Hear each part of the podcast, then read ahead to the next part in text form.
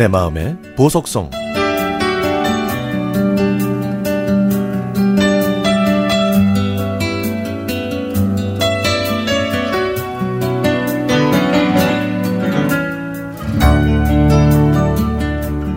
친구한테서 결혼한다는 전화를 받고 저는 좀 놀랐습니다. 마흔이 넘은 친구가 결혼한다는 소식을 듣는 건 드문 일이니까요. 친구의 결혼식이 있던 주말에 남편, 아이들과 함께 결혼식에 가는 동안 이런저런 생각이 떠올랐습니다. 그 친구를 만난 건 대학교 1학년 때. 지금 나이 마흔의 딱 절반인 스무 살 때였습니다. 흐릿한 시간이 될 법도 한데 그 선명한 기억들이 창밖으로 스쳐가는 자동차 사이로 쫙 펼쳐지더군요. 그 와중에 아이들은 제 친구에 대한 질문을 쏟아냈습니다. 엄마 친구는 왜 이렇게 늦게 결혼해요? 엄마랑 아빠는 어떻게 결혼했어요? 그리고요, 결혼할 사람을 어떻게 알아봐요? 고백은 누가 먼저 했어요? 결혼에 대해 관심이 없을 것 같은 9살, 11살 딸에게서 이런 질문들이 쏟아지니까 피식 웃음이 났죠. 이참에 엄마 아빠의 결혼 이야기를 해주면 좋겠다는 생각이 들더군요. 저도 부모님의 결혼 이야기들을 들었던 기억이 기분 좋게 떠올랐으니까요. 제가 아빠랑 엄마는 못 만날 수도 있었어.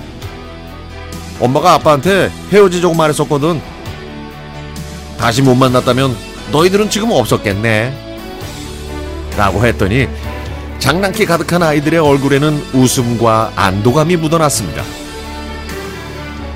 소개로 만난 남편이 저와 띠동갑이라는 사실에 놀랐고 연애에서 결혼까지 오는데 겪었던 우여곡절이 하나둘씩 떠올랐죠.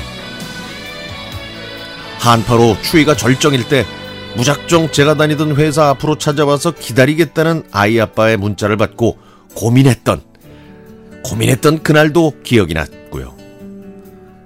추운 날 밖에서 계속 기다릴 것 같아서 돌아가라는 말을 하려고 나갔다가 그것 때문에 남편과 다시 대화하기 시작해서 서로의 오해가 풀렸고 이걸 계기로 다시 만난 지 3개월이 조금 지나서 저희는 부부가 됐습니다. 참 알다가도 모를 인연이죠.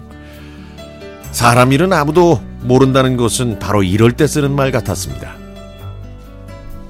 아이들한테 구구절절하게 다 말할 수는 없었지만 프로포즈 하던 날만큼은 얘기해주고 싶었어요. 맛있는 밥을 먹고 아이 아빠가 가자고 했던 곳에 갔더니 양초로 하트를 만들고 나서 엄마한테 노래를 불러줬다고 했더니 아이들은 자신들이 프로포즈를 받은 것처럼 환호하더군요. 아이 아빠가 노래를 하다가 가사를 좀 까먹어서 좀 웃기긴 했지만 노래를 다 부르고 엄마한테 반지를 끼워주면서 청혼했다는 말을 해줬습니다. 엄마는 아빠의 진심을 느끼, 느꼈던 거야. 엄마도 아빠가 좋았으니까 결혼한 거지. 우리가 만나서 부부가 되어 아이를 낳고 추억을 만들며 살아가는 모습이 마치 마음속에 일기장을 넘겨보는 것 같았습니다.